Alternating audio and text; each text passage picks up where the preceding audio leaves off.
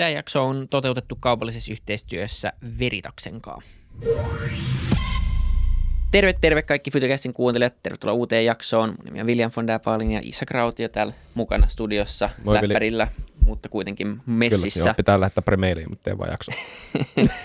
tota, tänään vieraana Veritas eläkevakuutusyhtiön sijoitusjohtaja Kari Vatanen.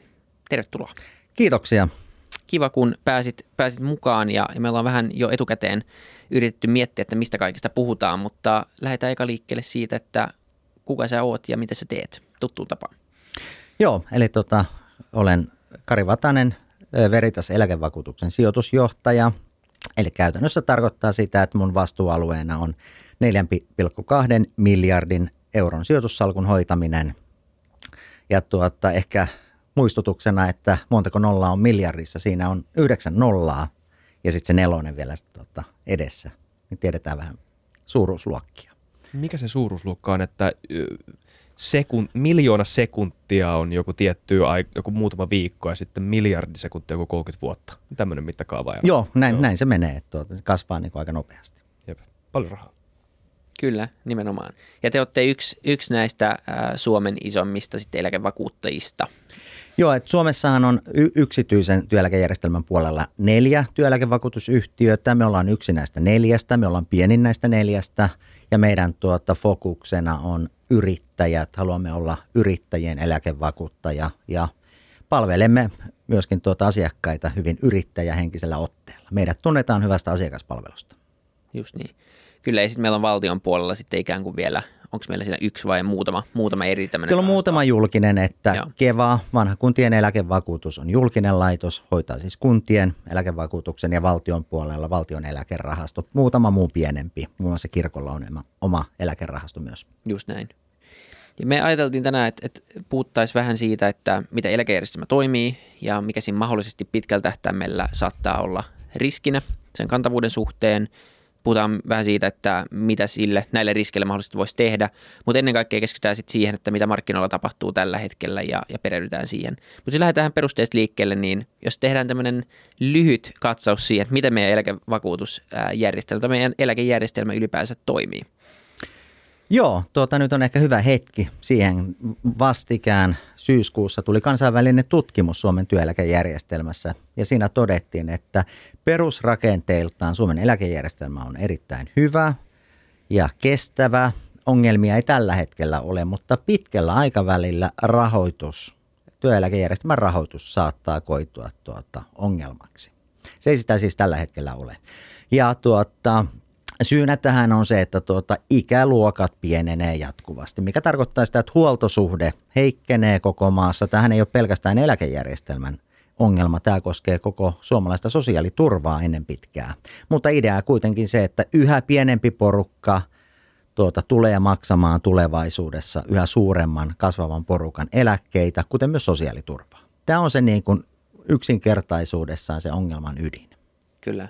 Ja se perusmekanismi, jotta vielä väännetään sen verran rautalangasta, niin on, on tällä hetkellä siis se, että meillä on eläköityneitä ihmisiä, jotka on maksanut eläkettä sen työn ajan tai sen, sen ajan, kun ne on ollut töissä ja, ja osittain sitten siinä on kaksi funktiota, mitä tällä rahalla tehdään, eikö niin, mitä näille yhtiöille maksetaan. Että osa siitä rahastoidaan ja osalle tehdään jotain muuta ja sitten siitä maksetaan ulos. Ja jossain vaiheessa niin, niin tai se, se niin kuin elää pitkälti sen varassa, että – esimerkiksi Isak ja minä nyt tehdään töitä ja maksetaan lisää eläkettä sinne, jotta pystytään sitten se, se, se niin kuin rahoituksen riittävyys ää, säilyy, jotta myös näille vanhemmille polville maksetaan. No sitten jossain vaiheessa, jos rahat alkaa loppumaan, eli meillä on enemmän, enemmän ihmisiä, jotka ottaa rahaa vastaan kuin ihmisiä, jotka tekee töitä, ja tarpeeksi iso osuus niistä ää, rahoista ei ole rahastoitu tai ne ei tuota tarpeeksi, niin sitten me ollaan ongelmissa.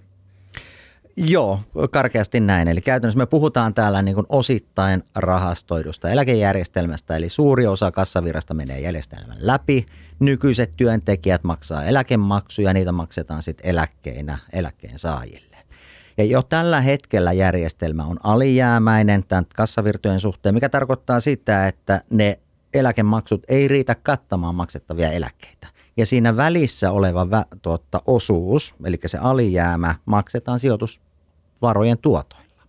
Ja nyt me tiedetään tai ennustetaan ei voi vaikea sanoa, voiko tuota, nykymaailmassa tietää enää yhtään mitään, mutta ennustetaan, että tämä gappi, väli tulee kasvamaan tulevaisuudessa, eli yhä enemmän täytyy rahoittaa tätä alijäämää eläkevaroista ja eläkevarojen tuotoista.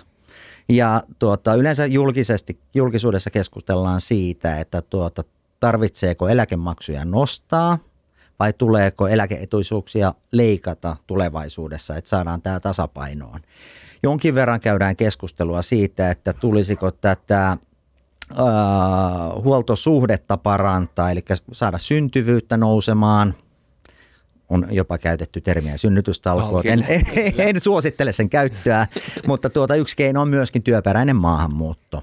Mutta se, mistä mun mielestä vähemmän julkista keskustelua käydään, on se, että tuota, tätähän voidaan paikata myös sillä, että jos sijoitusvarat, eläkevarat tuottaa korkeammin tulevaisuudessa kuin mihin ne on tarkoitettu tänä päivänä. Hmm. Nimenomaan. Kyllä. Voidaan hypätä siihen kohtaan. Tämä on varmaan siis tämän keskustelun aihe, mutta siis toi oli hyvä karkea selitys siitä, mutta mikä se matikka oikeasti on? Meneekö se, meneekö se puhtaasti niin, että kun, kun on enemmän saajia kuin maksajia, niin siinä vaiheessa se vaakakuppi kallistuu sille puolelle, että tämä ei enää ole kestävä? Vai, tämä varmaan liittyy oleellisesti tähän niin kuin tuottavuuskeskusteluun, mutta mikä tämä niin kuin matikka Suomessa on? Mikä, mikä alijäävän koko esimerkiksi on Suomessa tällä hetkellä ja mitä sen arvioidaan kasvavan? Joo, tuota, me puhutaan ehkä prosenteista suhteessa palkkasumman. Eli okay. jos me otetaan kaikki yksityisen sektorin palkat yhteen, eläkemaksu on vajaa 25 prosenttia, mitä maksetaan niin kuin suhteessa palkkasummaan eläkemaksuja, mutta se tuota, ulosmaksetut eläkkeet suhteessa siihen samaan palkkasummaan on selkeästi korkeampi, puhutaan 27-28 prosenttia, eli sinne jää 2-3 prosentin gappi ja tavallaan tämä on se, jonka ennustetaan kasvavan, ellei tule jotain muutoksia. Kyllä. Muutokset on ne, että tuota, huoltosuhde ei ainakaan enää heikkene siitä, mitä on ennustettu, tai sitten tuota, jotain muuta tehdään sopeutustoimia.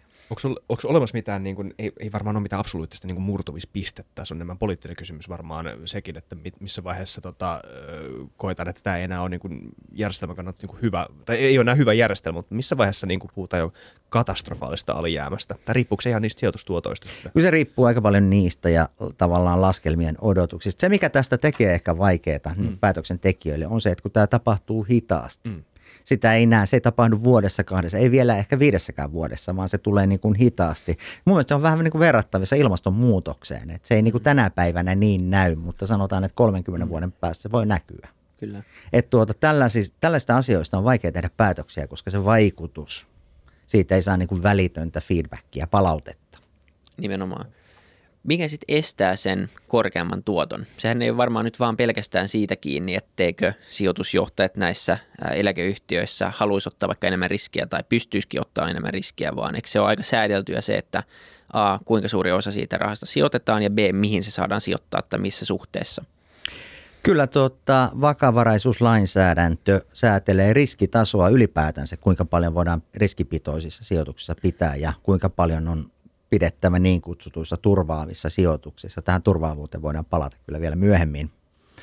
Ja tuota, tietyllä tavalla, että jotta me voitaisiin sitä tuotto-odotusta tulevaisuudessa kasvattaa merkittävästi. Merkittävästi tarkoittaa vaikka nyt yhdellä prosenttiyksiköllä vuotta kohti, niin meidän tarvitsisi allokoida 20, 10-20 prosenttia nykyiseen verrattuna enemmän riskipitoisiin niin osaketyyppisiin sijoituksiin. Ja tällä hetkellä vakavaraisuuslainsäädäntö on vähän tiukka sen suhteen. Osakepainot koko yksityisen järjestelmän tasolla on noin 50 prosentin tietämillä tällä hetkellä mukaan lukien siis tuota, noteratut osakkeet ja sitten private equity-tyyppiset sijoitukset. Loput on sitten tuota, 25 koroissa suurin piirtein ja 25 prosenttia muissa sijoituksissa pitäen sisällään kiinteistöt ja vaihtoehtoiset. Eli tavallaan jos saataisiin enemmän työnnettyä vielä korkeamman riskin sijoituksiin, silloin on hyvä syy olettaa, että riski, riskille saa myös korvausta pitkällä aikavälillä, eli se nostaisi tuotto-odotuksia. Niin ainakin historiallisesti näin, näin on ollut. Ja, ja, ja se ei tota, välttämättä kerro, mitä on tulevaisuudessa. Tämä on se toinen kysymys. Mutta onko semmoista keskustelua käynnissä siitä, että ymmärretäänkö tämä, sanoit, että, että tämä, on, tämä, tämä ei ole semmoinen niin akuutti asia, mihin, minkä näkee heti, vaan, vaan tämä voi tulla pitkällä aikavälillä vasta ikään kuin tämmöisenä tikitte, kauan tikittävänä pommina vastaan, niin käydäänkö tätä keskustelua julkisesti nyt siitä, että tätä osakepainoa äm, lähettäisiin nostaa, koska ainakin Suomen tapauksessa tuntuu, että se voisi olla realistisempi asia kuin se, että me saadaan jotenkin ratkaistua tämä työperäinen maahanmuutto tai jotain synnytystalkoita käyntiin, niin se tuntuu, että se on vähän vaikeampi ratkaisu kuin kuitenkin vakavaraisuuslainsäädännön muuttaminen. Kyllä tästä käydään keskustelua ja mun näkökulmasta niin se keskustelu on vilkastunut viimeisten vuosien aikana. Ja siihen on aika selkeitä syitä, miksi se on vilkastunut ja se syy löytyy sitten taas markkinoilta. Ja se syy oikeastaan niin kuin karkeasti sanottuna on se, että me, meidän odotukset tulevista tuotoista, markkinatuotoista on selkeästi matalampia kuin mitä viimeisen 20 tai 40 vuoden aikana on sijoitusmarkkinoilta saatu. Nimenomaan joo, tästä, tästä nyt puhutaan, voidaan hyppää eh, näihin, näihin markkina-asiaan. Mä luulen, että saatiin tuosta kuitenkin sellainen katsaus. Loppupeleissä ongelma, vaikka se on iso, niin se on suhteellisen yksinkertainen, ainakin paperilla. Sitten, että mitä se ratkaistaan, niin se ei välttämättä ole, mutta, mutta mitä sen eteen pitäisi tehdä, niin, niin just se, että jos on prosentista kiinni, niin okei. Okay. Ähm, ennen kuin hypätään, tuli muuten mieleen, mä luin talo, viime viikon talouselämässä esitettiin, mä luulen, että se oli Suomen yrittäjien, toi Mikael Pentikäinen ehdotti, että lyötäisiin näitä yksityisen sektorin ähm, kaksi firmaa yhteen, vai jopa kaikki, mutta mä luulen, että kaksi firmaa yhteen ja säästettäisiin sitä kautta sitten hallinnointikuluissa, niin ja verrattiin Kanadaan, ja, ja missä on ollut korkeammat tuotot eläkejärjestelmää tai näillä eläkefirmoilla, niin tota, onko siinä mitään perää, että voiko koolla saavuttaa myös niin kuin tehokkuutta ja sitä kautta voisiko se olla yksi ratkaisu myös tähän? Tämä on vähän kaksijakoinen tuota probleema. Se on varmasti totta, että jos on, jos on tuota pienempi määrä, määrä toimijoita, niin sitten jonkin verran hallinnollisia kuluja voidaan säästää. Mutta sitten taas jos mennään sijoitus toiminnan puolelle, niin tuo, se ei välttämättä aina ole näin. Siellä yksikkö koolla on merkitys. Jos on oikein isoja yksikköjä, se pystyy ehkä silloin parempi neuvotteluvoima kansainvälisillä sijoitusmarkkinoilla vastapuolien kanssa. Mutta se voi myös tarkoittaa sitä, että on liian iso joillekin markkinoille, varsinkin jos mennään hyvin tällaiselle pienille erikoistuneille markkinoille, joissa on vielä korkeimmat tuotot tällä hetkellä saatavissa kuin nyt ihan peruslikvidillä listatulla markkinalla, niin se voi, koosta voi olla haittaa. Ja sitten toinen, toinen, jos miettii sitä, että tämä ei ole pelkästään mun mielestä kustannuskysymys. Kustannuksia, niin kuin yksi keino, keino niitä myöskin muokata on se, että kuinka paljon tuota sijoitustoimintaa tehdään talon sisällä omalla henkilöstöllä ja kuinka paljon sitä ulkoistetaan, eli käytetään ulkoisia varainhoitajia. Jo tällä jaolla on huomattava merkitys kustannuksiin. Yleensä itse tekeminen on tässä maassa aina paljon halvempaa kuin – ulkoisten varainhoitajien käyttö. Mutta taas sitten joillakin markkinoilla se on ehkä välttämätöntä, jos mennään hyvin erikoistuneille markkinoille kansainvälisesti. Kyllä. Joo, ja se on ehkä hyvä pointti muistaa, että jos sulla on monen miljardin salkku, niin sitä ei sijoiteta samalla tavalla kuin, kuin tämmöinen peruspiensijoittaja Nordnetissä, että siinä pätee vähän niin kuin muut asiat, että, että se on oikeasti niin kuin se likvidin, likviditeetin löytäminen ja tarpeeksi isojen positioiden aikaansaaminen, jotta sillä olisi mitään merkitystä sille omalle salkulle, niin ei välttämättä aina ole niin helppoa. Joo, ja sitten tähän liittyy vielä ehkä yksi tuota riskienhallinnallinen tekijä, että jos ajateltaisiin, että kaikki Suomen eläkevarat olisi yhdessä yhtiössä, niin meillä on hillitön henkilöriski siinä, että kuka sitä sitten oikeasti, tai kuka tai ketkä on tekemässä niitä sijoituspäätöksiä. Nyt jos se on hajautettu järjestelmä, niin kuin meillä on, niin tuota, jos yksi toimijoista tuota, pärjää vähän heikommin jonkin aikaa, niin ne muut on siellä kirittämässä. Eli kilpailu johtaa siihen, että tuota tietty uusiutumisen tarve säilyy ja kyllä mä sanoisin, että tämän päivän markkinoilla on pakko uusiutua enää niin kuin ne lainalaisuudet, mitä oli kymmenen vuotta sitten, ei välttämättä päde. Voiko Suomen eläkejärjestelmää verrata muihin maihin ja mitä ratkaisuja sieltä löytyy? Tai käydäänkö tätä keskustelua samalla tavalla kuin Suomessa jossain muualla? Käydään ja voidaan verrata. Eläkejärjestelmiähän vertaillaan. Sieltä tulee vuosittain tulee kansainvälinen vertailu eri maiden eläkejärjestelmistä. Periaatteessa Suomi on pärjännyt siellä aika hyvin, tyypillisesti ollut siellä niin kuin tuota viidennen, seitsemännen tietämillä kansainvälisesti, mutta on myöskin yksi alue, jossa Suomi on ollut ykkösenä, olikohan seitsemän, kahdeksan vuoden ajan, ja se on hallinnon luotettavuus ja läpinäkyvyys. Siinä me ollaan maailman parhaita Suomen eläkejärjestelmässä. Sitä on välillä vaikea uskoa, kun lukee kotimaisia lehtiä. niin, okei. Okay. Täällä säkin oot vieraana meidän podissa. Kyllä. niin, kyllä. Kyllä, ei, mutta mut se, se on näin. Mutta jos hypätään siihen markkinaan, ähm, joka on, on ollut melkoisen kiinnostava jo pitkään, mutta myös tässä korona-aikana ollut, ollut tota, tosi kiinnostavaa, jos katsoo vaikka osakemarkkinoita, mitä siellä tapahtuu, niin, niin tota, ää, ollaan, ollaan korkeammalla kuin koskaan. Ja me ollaan kuitenkin keskellä, no meillä on pandemian jälkeisessä ajassa, ää, hirveästi pumpataan rahaa markkinoille vieläkin, pikkuhiljaa ää, Fedikin lopettaa sen, tai ne ei lopeta sitä rahan pumppaamista, ollaan tarkkoja senkaan, ne vähentää sitä, mutta ne on kuitenkin vielä merkittävillä tasoilla nämä kaikki pumppaamiset. Ja samaan aikaan niin inflaatio, keskustelu käy kuumana, ei ole oikein mitään semmoista yksimielisyyttä siitä, että onko se jatkuva inflaatio, onko tämä hetkellistä inflaatio. Fedi oli alkuun aika varma siitä, että tämä oli vaan tämmöinen transition tai niin kuin tämmöinen välivaihe, mutta nyt on ehkä pikkusen joutunut jo syömään sanojensa. Niin ollaan tämmöisessä niin kuin tilanteessa, missä tuntuu, että kukaan ei oikein tiedä mitään. Ja sitten on nämä meidän ikäiset sijoittajat, jotka vetää tuolla Euforialla ja ostaa Dogecoinia ja, ja Shiba Inua ja GameStopia tälleen karrikoiden. Kyllä siellä tehdään myös varmaan ihan fiksuja sijoituksia. Mm. Mutta me ollaan tämmöisessä niin tilanteessa, joka tuntuu – sitä olisi selostettu vaikka kymmenen vuotta sitten, niin kuin, että tämmöinen tilanne tulee 2021, niin mä en usko, että kukaan olisi uskonut siihen, mitä täällä tapahtuu. Niin onko joku tämmöinen, jos lähdetään vaan purkaa tätä, niin onko jotain niin synteesiä, että mitä, mitä nyt tällä hetkellä tapahtuu? No tuota, hyvinkin paljon tästä on sanottava ja olen kirjoitellut jonkin verran kansainvälisiin tuota, lehtiin artikkeleita tai kolumneja näistä aiheista. Ja mä, mä luulen, että mun näkökulmasta niin iso muutos tapahtui globaalin finanssikriisin aikaan. Eli 2008-2009 tapahtui jotain, joka muutti tämän markkinan ihan täysin. Voidaan jopa sanoa, että sitä ennen tuota voitiin puhua tällaisesta niin kuin Adam Smithin tyyppisestä markkinoiden näkymättömästä kädestä vapailla markkinoilla. Nyt se käsi ei ole enää näkymätön, koska keskuspankkien käsi vaikuttaa kaikkeen, mitä me tehdään. Ja finanssikriisin jälkeen tuota, ei alkanut pelkästään hyvin elvyttävä korkopolitiikka rahapolitiikan puolella, keskuspankkien puolelta, vaan myös määrällinen elvytys. Eli käytännössä keskuspankit alkoi ostaa markkinoilta joukkovelkakirjalainoja hyvin kovaan tahtiin. Ja jos tarkastellaan kolmea suurinta keskuspankkia, Yhdysvaltain keskuspankkia, Euroopan keskuspankkia ja Japanin keskuspankkia, niin ne osti noin kymmenen vuoden aikana – kymmenen amerikkalaisen triljoonan, eli meikäläisen biljoonan arvosta tota, joukkovelkakirjan lainoja. Nyt palataan taas nollien määrään. Eli siellä on 10 ja sitten 12 nollaa, eli yhteensä 13 nollaa ykkösen jälkeen, niin kymmenes vuodessa on ostettu pankkien taseisiin markkinoilta arvopapereita. Ja, ja tämä tapahtui siis tuota finanssikriisin jälkeen ja sitten oli, meni muutama vuosi 2008 lähtien, tai itse asiassa vähän ennen sitä – niin tuota, Yhdysvaltain keskuspankki alkoi vähentää tätä määrällistä elvytystä. Mutta kuinka sitten kävinkään, kun tuli pandemiakriisi, niin vähän reilun vuoden aikana, noin 18 kuukaudessa, keskuspankit on ostaneet yhtä paljon tota, markkinoilta arvopaperia kuin mitä ne teki kymmenen vuoden aikana. Eli vauhti vaan kiihtyy.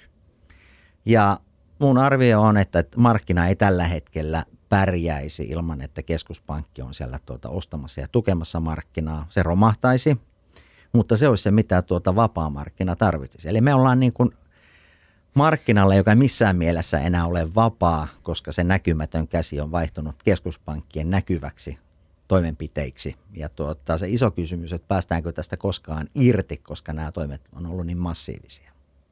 Ja mä, mun näkökulmasta tämä on se, mikä vaikuttaa eniten markkinadynamiikkaan. Tämä on se, mikä on muuttunut globaalin finanssikriisin jälkeen.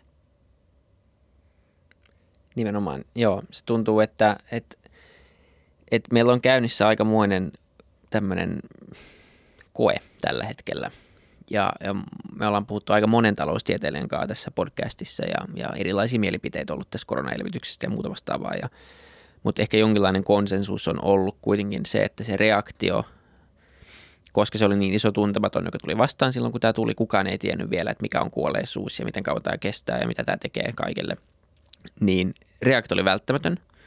Mutta nyt se reaktio on jatkunut aika kauan. Ja nyt se kysymys on ehkä se, että onko tämä reaktio enää, tukeeko tämä reaktio enää maailmantaloutta vai tukeeko tämä vain markkinaa. Ja kun kun korona tuli, niin alettiin puhua siitä nimenomaan, ja varmaan siitä on puhuttu jo kauan, niin esimerkiksi Eurooppahan on rahoittanut kasvua nimenomaan vain tällä osto-ohjelmilla jo finanssikriisin jälkeen. Niin organinen kasvu on ollut tosi heikkoa mun käsittääkseni. Niin alettiin miettiä sitä, että, että jos se dynamiikka on se, että korko, tai siis osakemarkkinat ja reaalitalous on, on niin irtaantunut toisistaan, niin kumpaa tässä enää tuetaan tässä vaiheessa?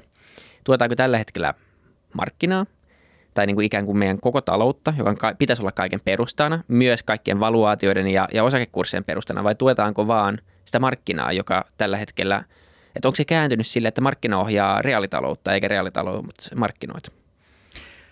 Joo, tämä on ehkä tuota, hyvin lähellä sitä, mitä mä oon itse ajatellut myöskin. Eli tavallaan, että taas niin kuin lähtien sieltä finanssikriisistä, tuota, ensimmäinen asia tällä niin kuin rahapoliittisella keskuspankkivetoisella elvytyksellä oli se, että saatiin markkinat sieltä suosta ylös. Ettei markkinat aiheuta tällaista. Me, se oli niin kuin luottoriisin aikaa.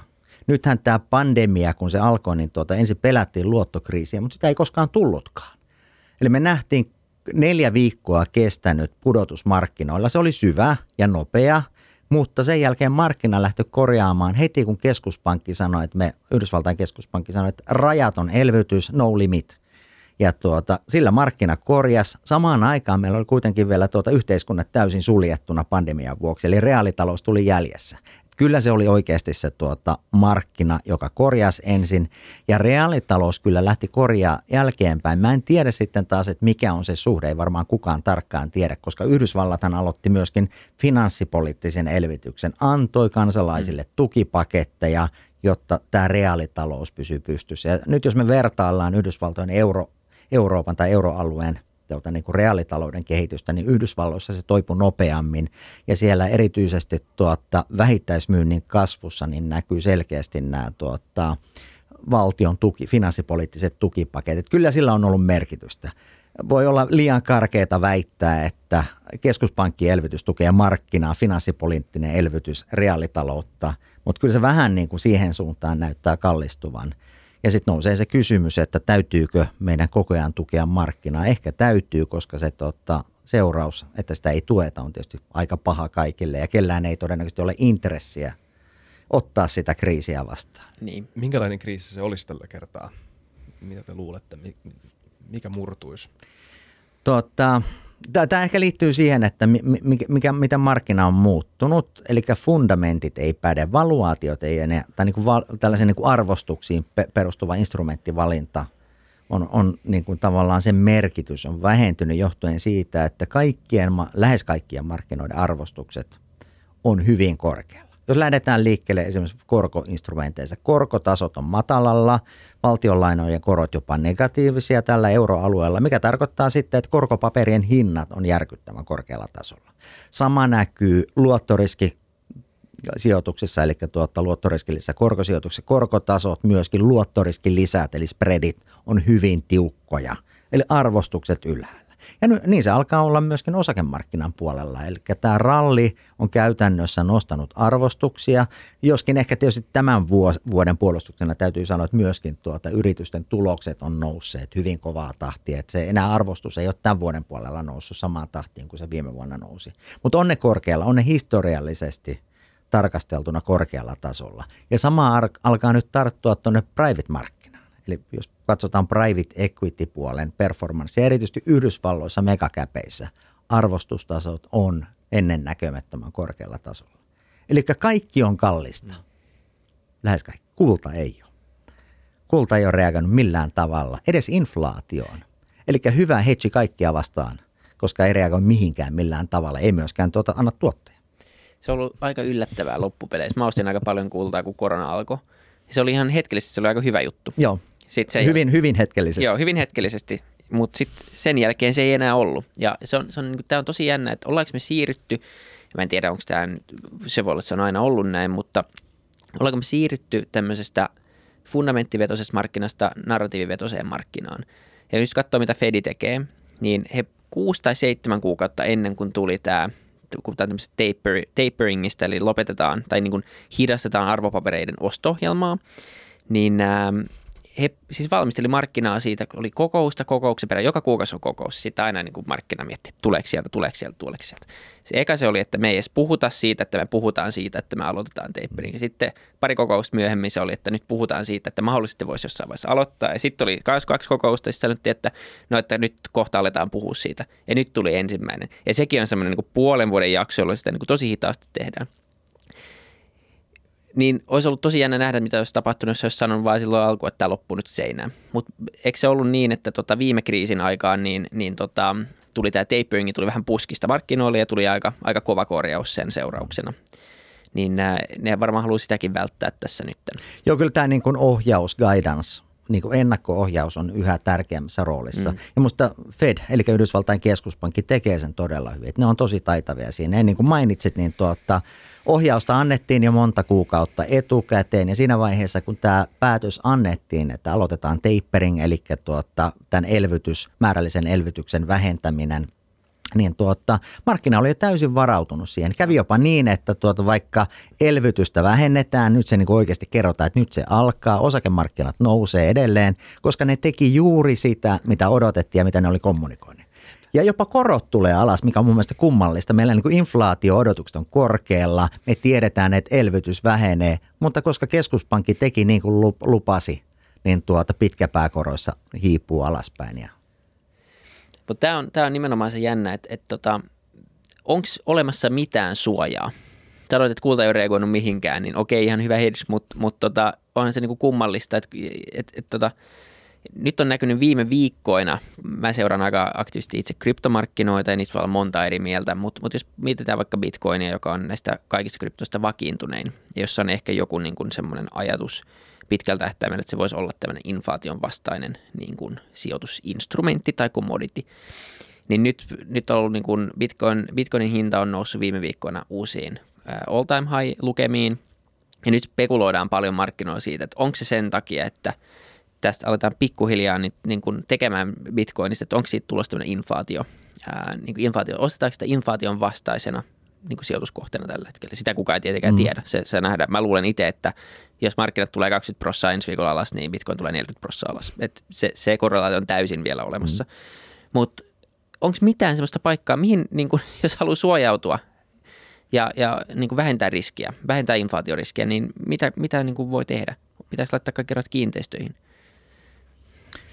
Tuota, niitä paikkoja on vähän ja tuota, se on selkeää, että niin kuin, öö, korot ei tykkää, jos inflaatio kasvaa, eli tavallaan se ei ole tuota vastaus siihen. Ja mun mielestä tämä on niin kuin inflaation hedgeaaminen, suojaaminen, se on enemmän, se kulkee tällä hetkellä tarinoiden tasolla. Se, että kulta on, se on niin kuin yleinen uskomus, että kulta on ollut hyvä inflaatiosuoja. Kuinka moni on tarkistanut, pitääkö se paikkaansa? Niin, nimenomaan. Mä en ole katsonut niitä Joo, ei, aika harva sitä tekee. Ja loppujen lopuksi mä voisin veikata, että tämä tarina ja uskomus perustuu siihen, että keskuspankeilla on ollut holveissaan kultaa. Ja sitten rahapolitiikka joskus kauan sitten, ei enää pitkään aikaan, tai rahan määrä on perustunut siihen, että tuota, paljonko sitä kultaa on siellä holveissa. Se uskomus on jäänyt niiltä ajoilta. Mut nyt kun me eletään täysin tällaisessa fiat-rahan maailmassa, jossa tuota, keskuspankilla ei ole mitään sen niin kuin rahan, liikkeellä olevan rahan takuna muuta kuin oma luottamus. Niin eihän tämmöinen enää päde, tämmöinen ajatusmalli. Eli nyt on kysymys luottamuksesta.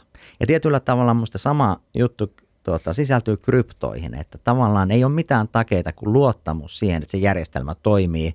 Me tiedetään bitcoinista, että sitä tullaan, tullaan tuota, louhimia rajallinen määrä, se on käpätty ylälaita, oliko se 21 miljoonaa kappaletta – ja se on tavallaan se lupaus siitä, että se säilyttää arvonsa. Mitään muuta lupausta mä en oikein siinä näe.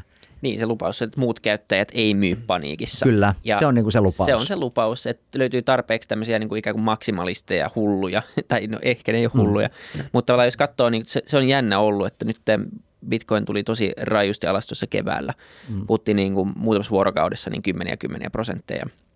Ja se oli jännä nähdä, että yli 80 prosenttia ää, ihmisistä, bitcoin-omistajista ei tee mitään. Mm.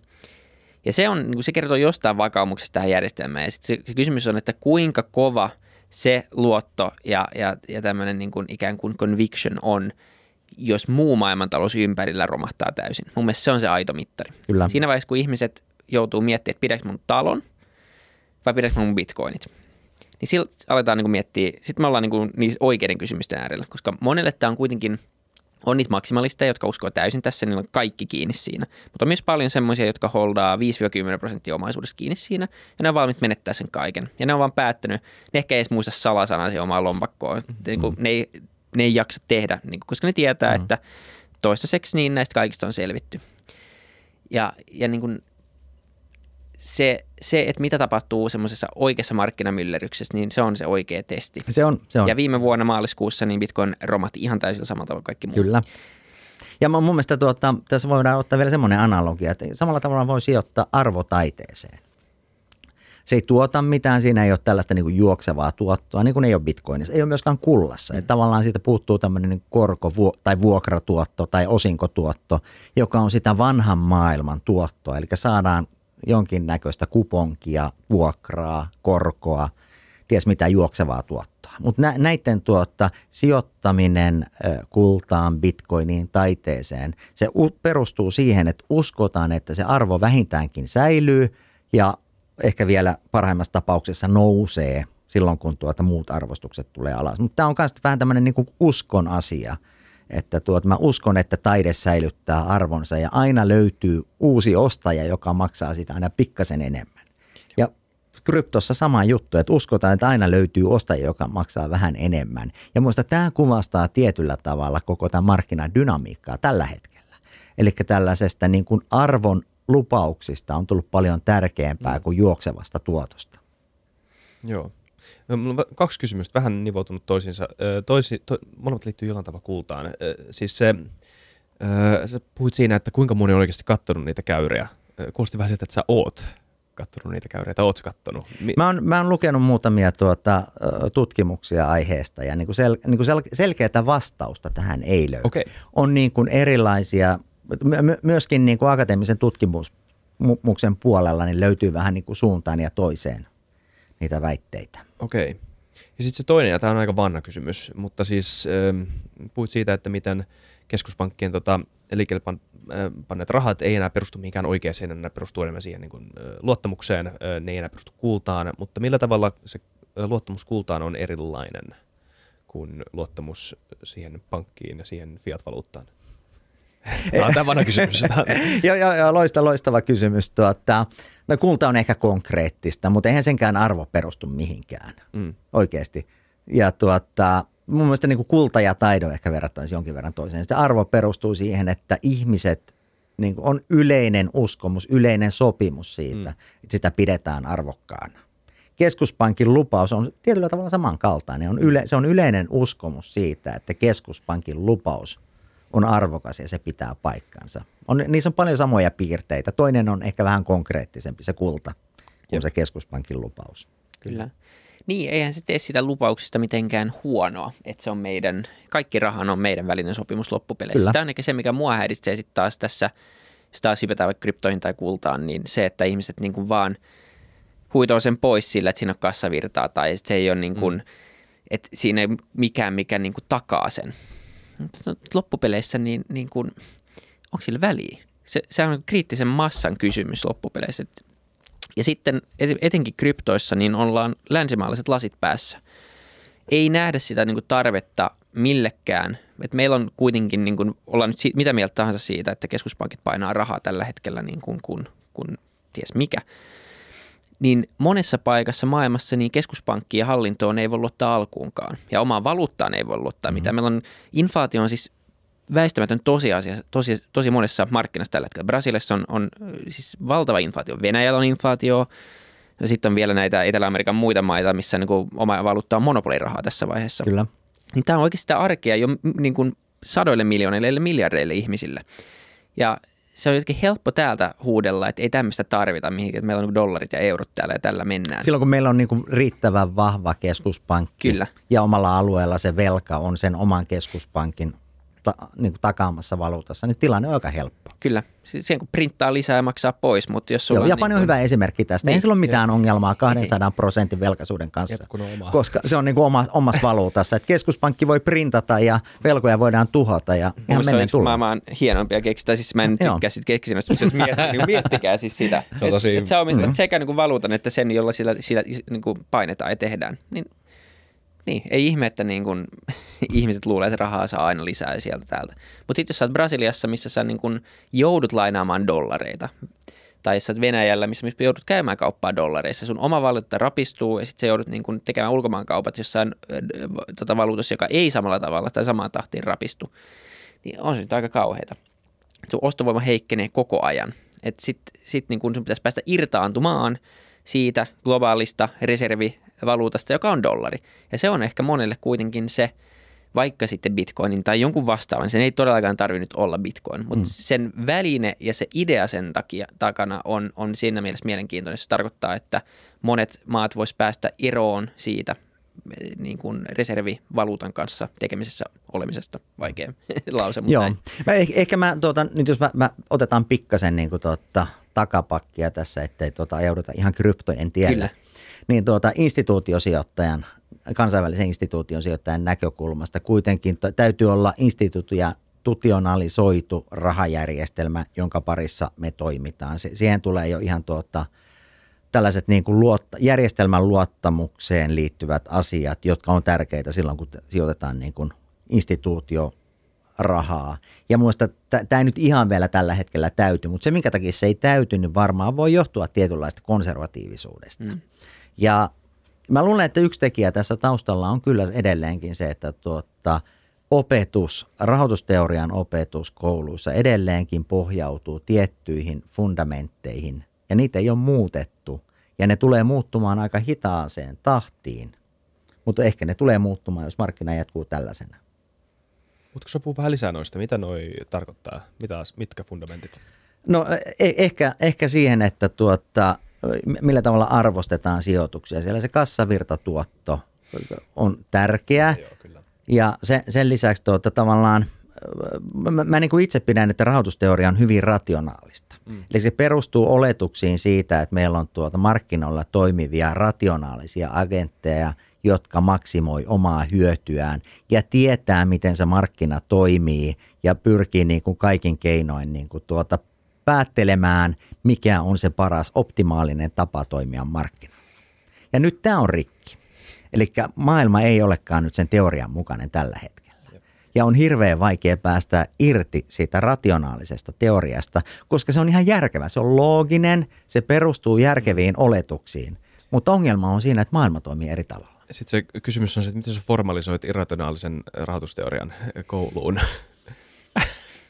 Tämä on se probleema, koska edelleenkin nämä valuaatiot, arvostuksen muutokset ei perustu mihinkään järkevään, ne perustuu lupauksiin. Ja tässä mielessä me ollaan niin kuin aika vahvasti myöskin totuuden jälkeisessä ajassa rahoitusmarkkinoilla. Ei, ei ole enää totuuksia, on vaan lupauksia ja tuota erinäistä uskoa tietynlaisiin lupauksiin.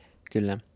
Miettikää, jos joku lähettäisi Adam Smithille videon siitä, kun joku Wall Street Bets-kanava tuhoaa sen Archegos tai jonkun tämmöisen vastaavan tota, hedge fundin sillä, että ne niin vaan päättää, että nyt pumpataan joku osake. Niin kuin, eihän, tämä on, tämä on niin samaan aikaan tosi kiehtovaa, mm. koska sama, kyllähän niin kuin markkinoilla on ollut tietynlaista manipulaatioa aina. Mm se on ollut niin kuin, kaikki, lähtien vaikka, no mä en, mä en osaa niin kuin tätä historiaa, että mä voin mennä tarpeeksi pitkälle, mutta sanotaan, että on ollut esimerkiksi tämmöistä high frequency tradingia, missä jätkät veti vaan paremmilla nettipiuhoilla kadun yli ja sai informaation muita, en, niin kuin, muita ennen ja teki mm. aika hyvät rahat sillä. Aina lähtien siihen, että joku hedge fundi manipuloi markkinoita tai on sitten todistettavasti tai ei, mutta selvästi niin kuin kuitenkin niin kuin sisäpiiri-informaatiolla on joku rooli meidän markkinoissa. Nyt se on vaan se, että peruskuluttajilla näyttää olevan enemmän valtaa sen markkinan manipuloimiseen kuin aikaisemmin. Ja se tietenkin rassaa tiettyjä toimijoita aika paljon ja sen ymmärtää. Ne toimii epärationaalisesti. Tämä on se ongelma. Eli ne on arvaamattomia Joo. Ja mun mielestä tähän koskee niin kuin samanlainen käyttäytymismalli koskee koko yhteiskuntaa. Meillä on yhä kasvavassa määrin yhteiskunnassa tällaisia niin kuin arvaamattomia niin kuin poliittisia suuntauksia. Ja se on vaikeaa. Se on tällaiselle niin kuin vanhalle järjestykselle, mitä mä koen myöskin niin kuin rahoitusmarkkinoilla niin kuin rahoitusteorian puolelta. Niin se on vanhalle järjestykselle vaikeaa, kun on sellaisia toimijoita, joiden ei pitäisi ikinä olla siellä teorian mukaan, koska ne ei maksimoikaan omaa hyötyä samalla tavalla kuin mitä se on aikaisemmin nähty.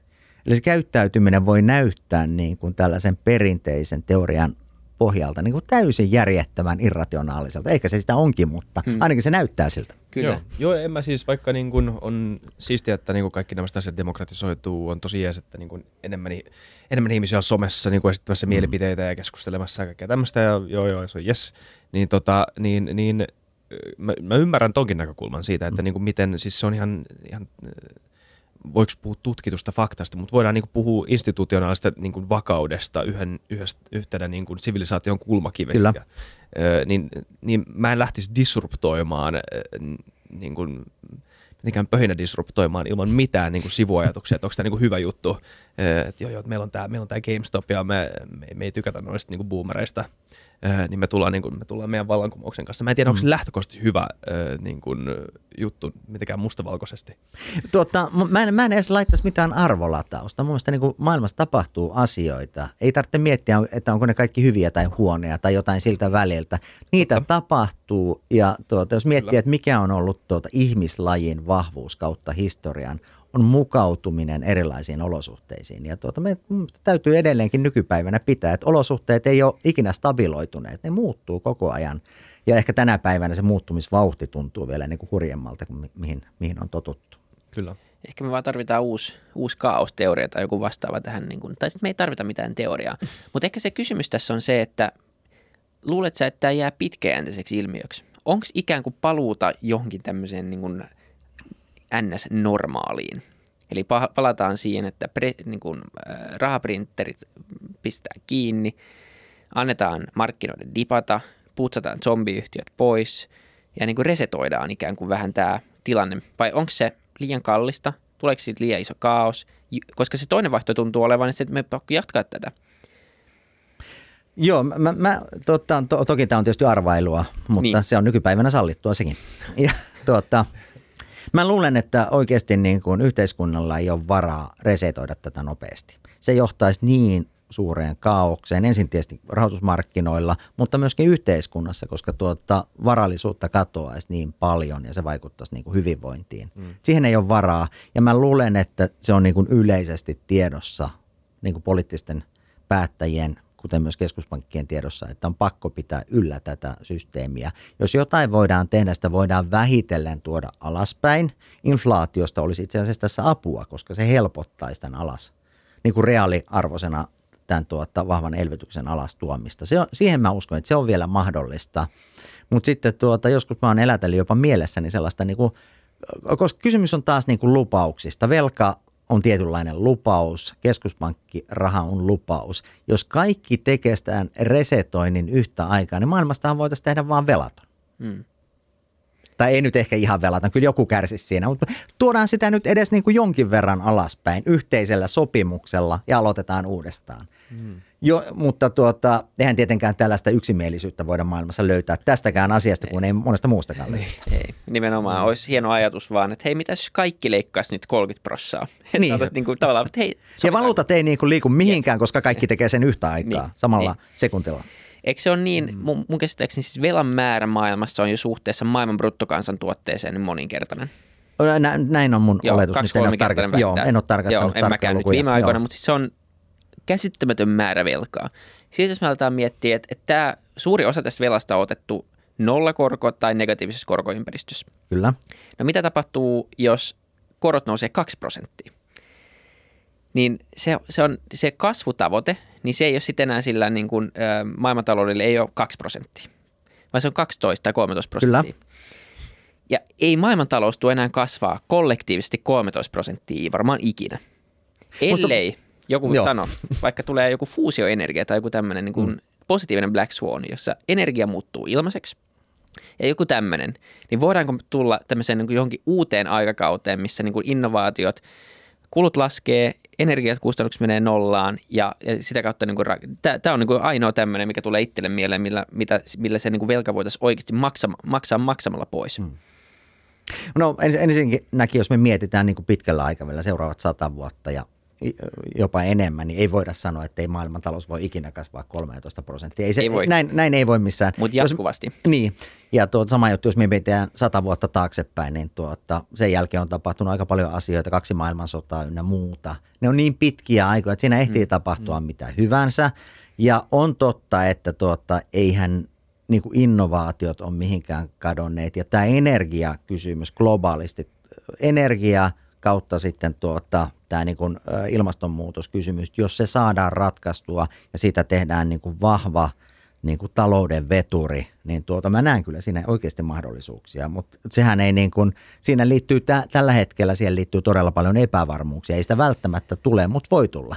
Tai sitten voi tulla jotain täysin muuta innovaation seuraavan 50 vuoden aikana. Ei meillä niin kuin mitään käsitystä, mitä voi tapahtua. Se on ihan totta ja se on hyvä tarkennus. Se on, se on tyhmä, tai niin kuin ei tyhmä, mutta ei kannata sanoa, että mitä ei voi tapahtua, koska asiat voi muuttua. Voi tulla kvanttitietokoneet plus fuusio plus tekoäly ja mikä ei maksa enää mitään. Siis mm. Kyllähän tämä, se voi olla, että oikeasti 2070 niin meidän talousjärjestelmäkin on täysin erilainen kuin nykypäivänä. Mutta se ei poista sitä lyhyen aikavälin kysymystä siitä, että niin. mitäköhän tässä pitäisi nyt tehdä. Ja tämä vaikuttaa monen ihmisen elämään. Se on kuitenkin tästä luottamuksesta. Kyllä. Kyllä.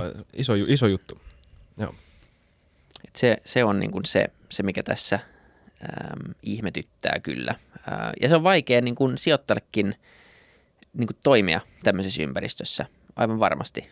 Äh, on ja tuota, mun mielestä se vaikuttaa, vaikuttaa mun myöskin instituutiosijoittajan toimintaan, mm. koska meidän täytyy, täytyy muistaa, että markkinat ei enää käyttäydy ehkä niin rationaalisesti. Ja tuota, tämä on myös aihe, mistä mä oon jonkin verran tuota, kirjoittanut, esitelmöinyt, on se, että tuota, mun mielestä markkinat on huomattavan paljon nopeammat. Ne on enemmän tällaiset intui, intu, intuition perustuvat ja ja tällaiset niin kuin traderin markkinat kuin mitä ne on ollut aikaisemmin. Eli liikkeet on nopeita, ne tapahtuu yhtä aikaa ja yleensä se perustuu tällaiseen nopeaan markkinainformaatioon.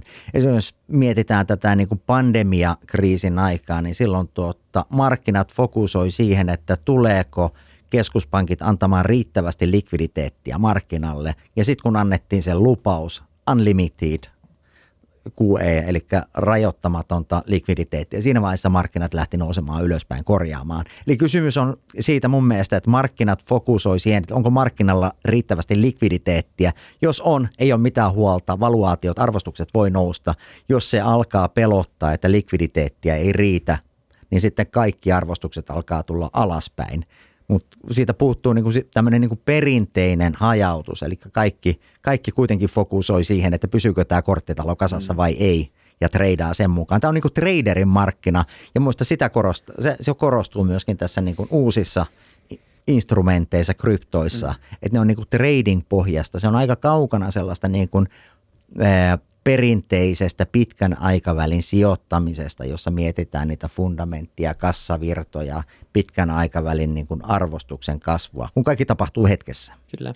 Niin ja velallisen sijoittamisen määrä on noussut merkittävästi. Mm. Esimerkiksi myös kryptoissa ö, käytetään tosi paljon velkavipua ja tämä, on, tämä nimenomaan korostaa sitä traderin markkinaa entisestään ja myös tekee niistä liikkeistä paljon volatiilisempia kuin aikaisemmin. Joo.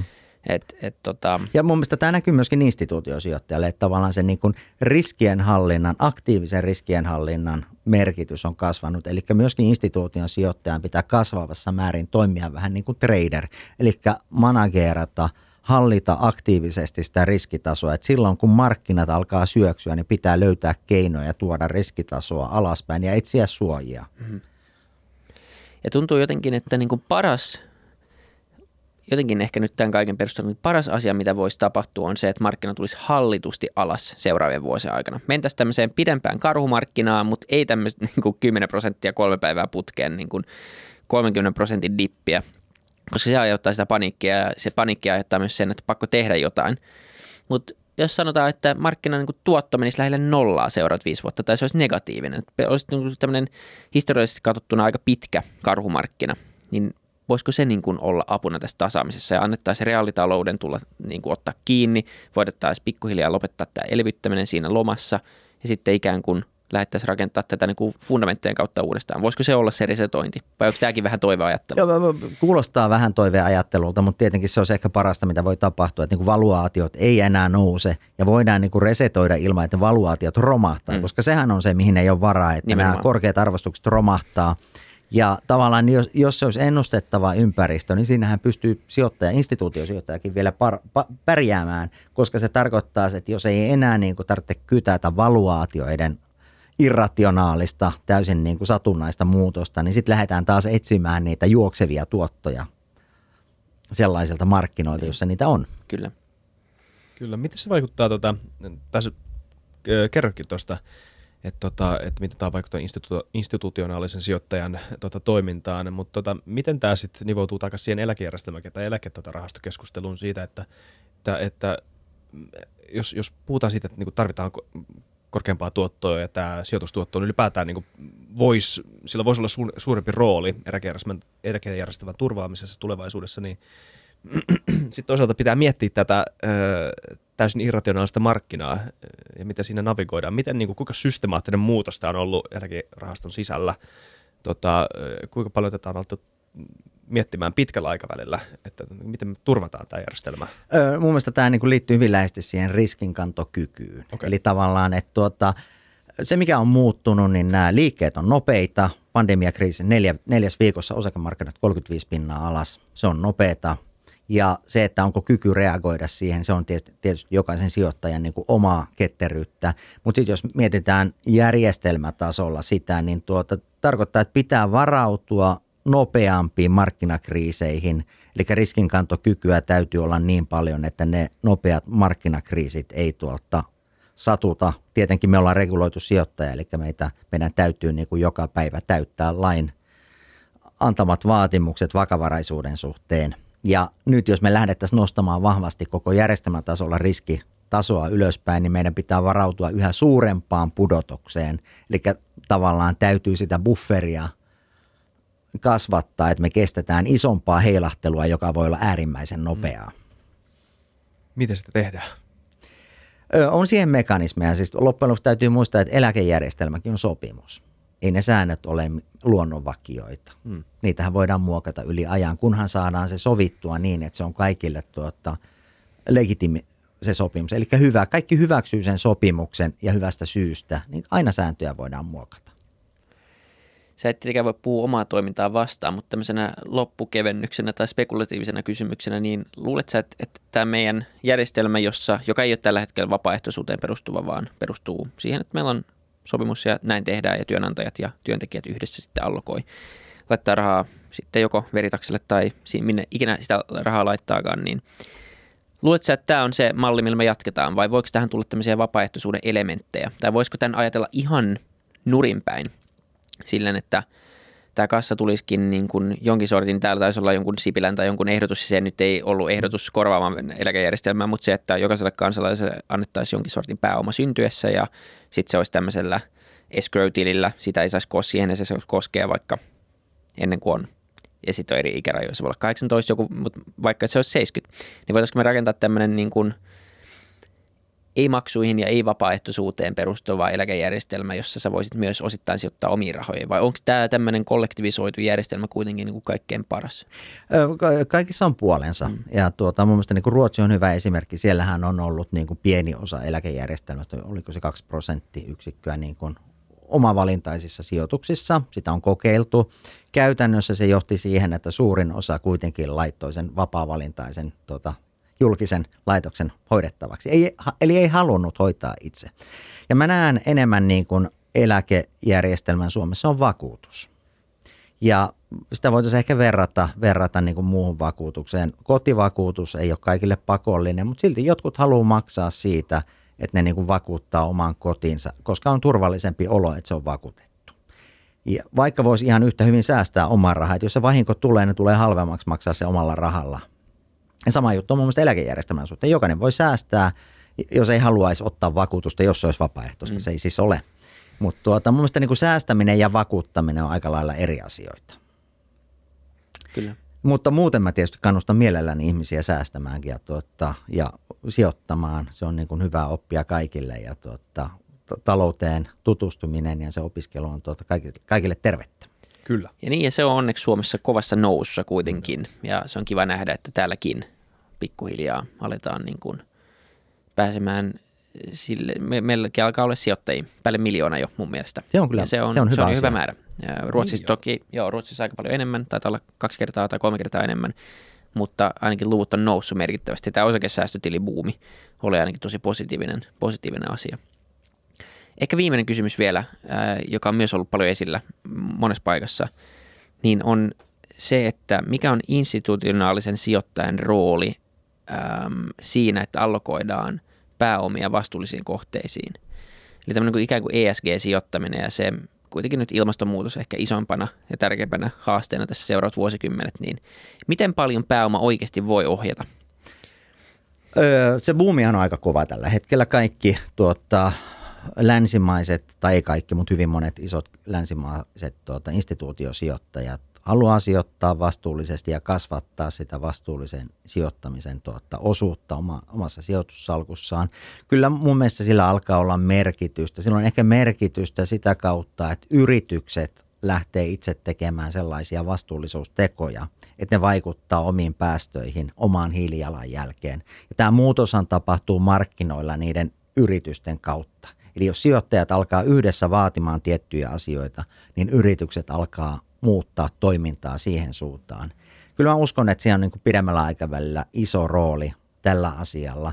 Se, että tuota, tuleeko se lisäämään tuottoja, niin tuota, se on, se on myös vähän tällainen uskomus, johon, jo, johon, joka ei välttämättä pidä paikkaansa, mutta toivottavasti pitää. Mm. Se olisi tosi hienoa, jos se ainakin pitää paikkaansa, mm. koska sitten tosiaan olisi oikeasti win-win ähm, tilanne, mutta tietenkään mitään takeita. Äh, mä en lukenut vielä sitä Vesa Puttusen kirjaa, mm. mutta se pitää varmaan lukea, joka koskee nimenomaan tätä, että onko se ESG-sijoittamismahdollista tehdä samaan aikaan ylituottoa, niin siellä vissiin synteesi tai niin kuin ajatus oli se, että ei ainakaan ihan niin helposti kuin mitä luvataan. Mm, ja tuot, jonkin verran mä oon akateemisia tutkimuksia tästä lukenut ja tuota, ESG-sijoittamisella voi tehdä ylituottoa, mutta se ylituotto ei välttämättä synny siitä ESGstä, vaan se johtuu mm. siitä, että ne yritykset, jotka on parempia ESG-mielessä, niin ne tuota, on sellaisia yrityksiä, joissa muut faktorit selittää sitä tuottoa. Laatuyhtiöitä, kasvuyhtiöitä, suuria yhtiöitä, joiden tuotot on ollut viimeisen, tuotta, viimeisten vuosien aikana parempi kuin muilla. Niin. Eli se selittää ylituoton, vaikka se ESG on siellä nyt Niin, jolla on mukana. kykyä lisätä sitä ESG. Tätä. Kyllä. Joo. Joo, kantokykyä. Mutta siinä mielessä kapitalismi on, on kaunis ja markkina-ajatus voi olla kaunis tässä, että mä kuulin tänään jotain mä kuuntelen noita lehtien semmoisia aamubriefauksia, niin siellä on nyt joku rahasto, joka oli, tai nyt sitä aletaan käymään enemmän sitä keskustelua, että aletaan ymmärtää, että okei, että jos ilmastonmuutos pahenee ja tämä ESG-sijoittaminen – nostaa suosiotaan, niin meillä jossain vaiheessa näissä meidän portfoliossa alkaa olla sellaisia yhtiöitä, joita ei ole hirveän kiva omistaa välttämättä pitkällä aikavälillä. Ja se on niin kuin aika kova insentiivi, että kun sä päätät, että okei, mä en oikeasti voi olla omistaja tässä hiilitehtaassa enää, enää, niin se divestointi tapahtuu luultavasti aika nopeasti ja aika armottomasti. Mm. Ja siinä vaiheessa se varmasti alkaa ohjaamaan, koska jos kukaan ei halua sijoittaa hiilitehtaaseen, sekin voi olla naivi ajatus, kyllä varmasti jossain maailmassa niin. löytyy aina se hiilitehtaan niin, ostaja, se, se on se, se ongelma. Niin. Mutta niin kuin teoriassa ainakin näin, niin kuitenkin se pääomat, mitkä siitä vapautuu, niin allokoidaan toivon mukaan sitten jokin muuhun kuin hiilitehtaaseen. Mm. Ja tämä, mun mielestä tämä on niin abstraktilla tasolla, tämä on niin hieno idea, että näin varmaan tulee mm. käymään, mutta täytyy muistaa, että sitten reaalimaailma voi tuota potkia vastaan. Ja hyvä esimerkki mun mielestä nyt niin kuin tämän, tämän syksyn energiaongelmat, erityisesti Keski-Euroopassa, Kyllä. jotka johtuu maakaasun, ma, tä, tä, siitä, että on vähän niin kuin pullonkauloja tuossa maakaasun saatavuudessa, niin tuota, yllättäen se hiili saattaa sitten ollakin arvokasta. Sitä ei koskaan tiedä. Se on just näin, joo, kyllä.